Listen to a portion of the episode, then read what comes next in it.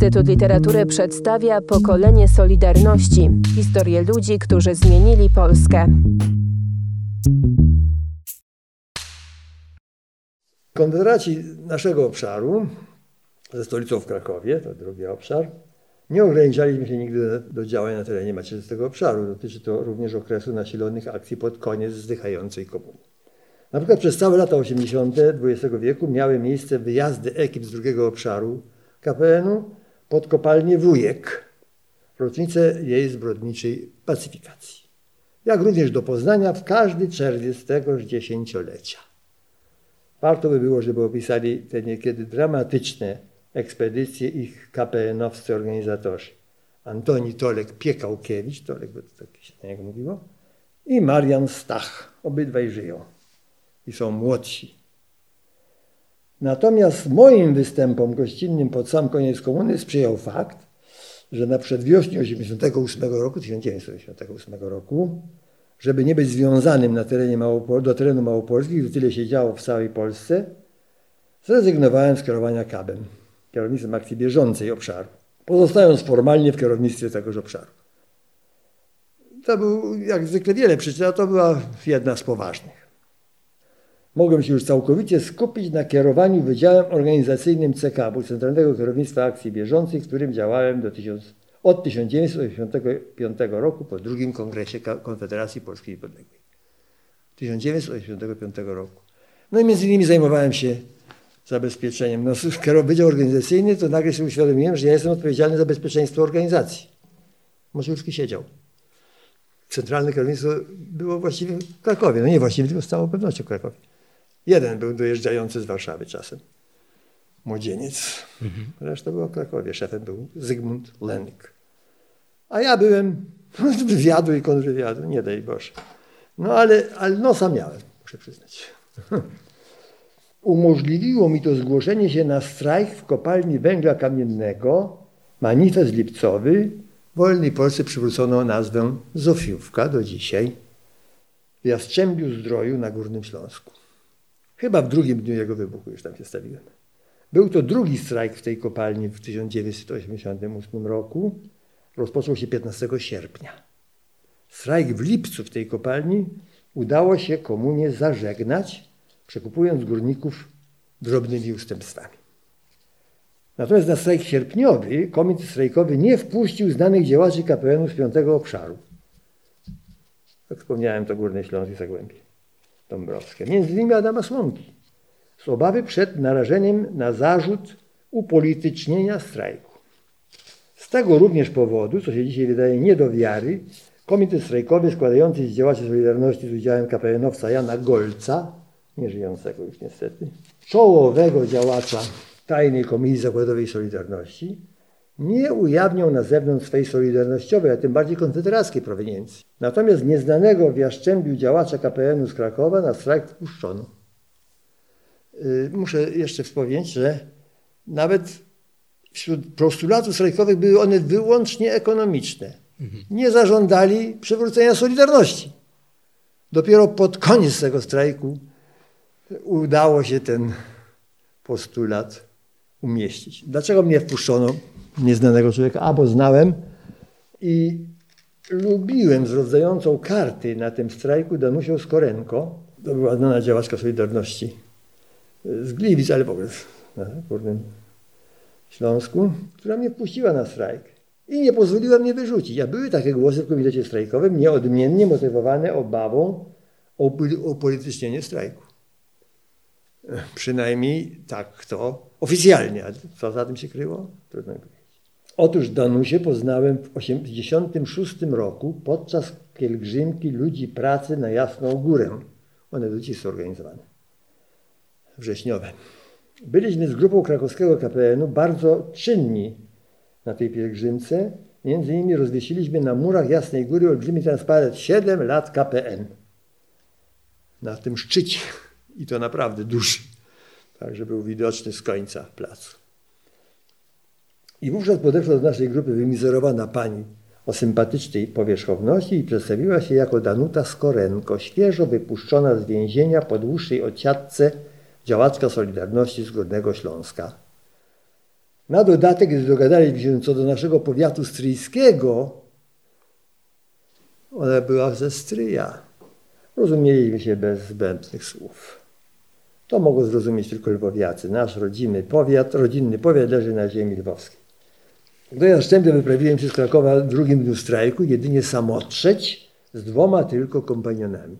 A mianowicie Tolkiem Piekałkiewiczem oraz ze studentem z NZS-u, Łukaszem Strzelewiczem, synem głośnego ówcześnie krakowskiego dziennikarza komunistycznej prasy. W Jastrzębiu dotarliśmy najpierw do mieszkania starszego wiekiem działacza miejscowej placówki KPN-u, a ten skierował nas z kolei do kościoła na Górce. Tam skierowano nas do jakiegoś przykościelnego pomieszczenia, gdzie rezydował przy powielaczu wysoki blondyn, straszliwie klnący z drugie słowo. W kościele. Aż nas cofnęło, ale gdy typ mi się przedstawił jako Józef Bocian, zaciekawiony zawróciłem ode drzwi. Należy wyjaśnić, że nie tylko zainteresowała mnie identyczność z moim nazwiskiem. Otóż przypomniałem sobie, że w dniu 12 grudnia 1981 roku, dokładnie w przeddzień ogłoszenia stanu wojennego, wszystkie struktury Solidarności w Polsce otrzymały wiadomość faksem, że w trakcie rozlepiania ulotek w Katowicach plakaciarze miejscowej Solidarności zostali napadnięci przez nieznanych sprawców i okrutnie pobici. Spośród nich najciężej pobito działacza KPN-u i Solidarności z Katowic, kolejarza Józefa Bociana. I tenże klnący osobnik potwierdził, że jest właśnie tym pobitym plakaciarzem z Katowic. Po latach poznałem prawdziwego Józefa Bociana, a ten wysoki, klnący jak szef drukarz, no, z kościoła na Górce Jastrzębiu, można się tylko domyślać, kim był naprawdę, jakie się były jego losy. No podszywał się, proszę pana, pod kogoś innego. No. Na szczęście w kościele zgłosił się do mnie również sympatyczny, wysoki mężczyzna w roboczym ubraniu, który przedstawił się jako górnik przodowy z manifestu lipcowego. Jan Piłat Lalunia, bo nie rozstawał się ze styliskiem od kilofa. To jest ta Lalunia. Nieco wyprzedzając wypadki, dodam, że pod koniec strajku wszyscy już uzbrojeni byliśmy w taką groźną broń. To z lalunią przesadziłem płot kopalniany i znalazłem się na terenie strajkującej kopalni. Tolek Piekalkiewicz i student z zostali w kościele jako wsparcie. Zastałem tam na wielkim placu, zaraz za bramą kopalni, obozowisko namiotów i szałasów, w których koczowało ogromne mrowisko strajkujących górników. Nawet mówili, że jest ich 8 tysięcy, no bzdura. Ale to był potężny Majdan. To chyba nie była masa ludzi po prostu. Zgłosiłem się do komitetu strajkowego rezydującego w Sechowni Kopalni, którego członkiem był także wspomniany Jan Piłat Lalunia. Jednak wkrótce faktycznym przywódcą strajku stał się charyzmatyczny górnik z innej kopalni, Krzysztof Zakrzewski. Mianowicie przywódcy z rozbijanych kolejno strajków w innych kopalniach, Zagłębia Jaszczębskiego, o tak się nazywało, Zagłębie Jaszczębskie, przeskakiwali przez płot do manifestu. Nazywano ich skoczkami. Zakrzewski wykazał się ogromnym talentem przywódczym. Chyba formalnie nie przewodniczył temu międzyzakładowemu komitetowi strajkowemu, nawet nie wiem kto, utworzonemu w czasie strajku w manifestie między, między innymi ze skoczków, lecz faktycznie dowodził tym komitetem i całym strajkiem. I to pomimo choroby, która go trawiła. Cały czas trzymał się za brzuch. Wkrótce po zakończeniu strajku zmarł. To był młody człowiek no można powiedzieć, co za postaci wydaje Polska w potrzebie. Ogromna charyzma. W Międzyzakładowym Komitecie Strajkowym znajdzie się także ich, zapamiętałem, z, z różnych powodów. Sławek Jędrzejkiewicz, bo z nim drukowałem manifeściaka i ulotki, tak się nazywała gazeta strajkowa, manifeściak. Grzegorz Stawski, wybitny działacz regionu Śląsko-Dobrowskiego Solidarności, Alojzy Pietrzyk, bowiem Wałęsa, gdy przybył zakończyć strajk, powołał go na swojego przybocznego. I najważniejszy dla mnie człowiek z tego komitetu, faktyczny dowódca jego ochrony, Leszek Zubik. Długoletni więzień polityczny za wysadzenie 1 maja 1982 roku w nocy, na 1 maja 82, pomnika sierpa i młota w Wodzisławiu Śląskim. KPN-owiec zafiliowany przy KPN-ie grupy działający pod kryptonimem Sokół. Prokurator w akcie oskarżenia przeciwko Zubikowi napisał po wybuchu z młota został, cytuję, z młota został kilkucentymetrowy kikut, z sierpa nic, a betonowa czerwona gwiazda, na której były posadowione te symbole, rozsypała się. Głównymi doradcami strajkujących byli zaś wspomniana już Danuta Skorenko z Gliwic i Jan Lityński z Warszawy. Zresztą, gdy rozeszło się, że jestem KPN-owcem i pojawiły się głosy, żeby usunąć mnie ze strajku, to obok Skorenko ujął się za mną stanowczo także i Lityński. Tak to podczas wspólnego starcia z wrokiem po raz kolejny w naszej historii przestały mieć znaczenie nawet istotne podziały polityczne. Strajkujący górnicy w manifestie znajdowali się pod silną presją milicji. Jakaś grupa cywili, moim zdaniem przebrani po cywilnemu zomowcy, próbowała siłą przedrzeć się na teren kopalni przez płot. Uniemożliwili to młodzi górnicy z Leszkiem Zubikiem. Doszło do walki wręcz.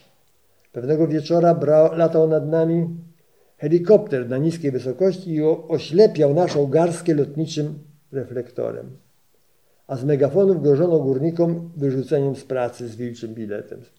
Cały czas budynek dyrekcji był yy, z dyrekcją no i, tam stamtąd sypano tą propagandę na, na, żeby rozmiękczyć tych ludzi.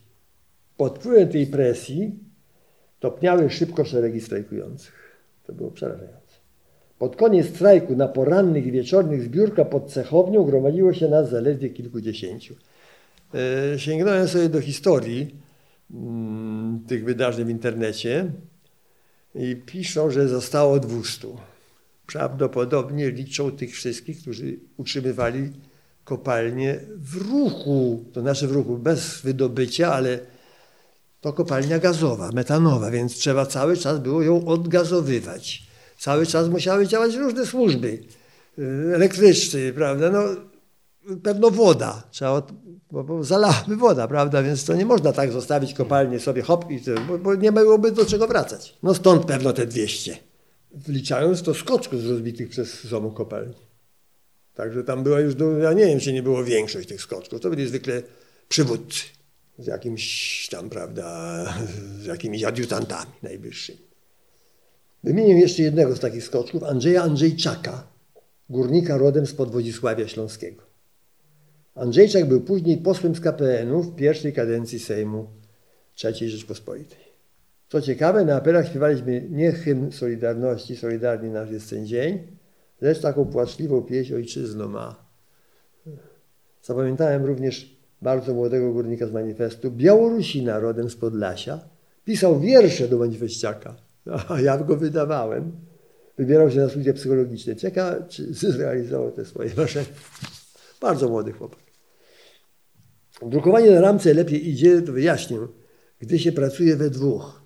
Jeden drukarz podaje papier i odbiera wydruk, drugi pracuje wałkiem lub żaklą. Tego, co podnosi ramki, już nie trzeba, bo to jest do tego gumka od majtek jakiś, prawda, że ona sama się podnosi. Niestety co którego pomocnika przyuczyłem w dzień, to w nocy uciekał za bramę. Ostatnimi dniami pracowałem z młodym skoczkiem, którego nazwiska nie zapamiętałem niestety. Ten wytrwał do końca i znał się na drukowaniu na ramce. Strajkujący byli także pod presją, pod presją wodzów Solidarności, żeby przerwać strajk. Gdy nie udało się to Bogdanowi Lisowi, pojawił się sam Wałęsa. Wrogo przyjęty, miał nawet przygotowaną taczkę przy bramie, żeby go wywieźć.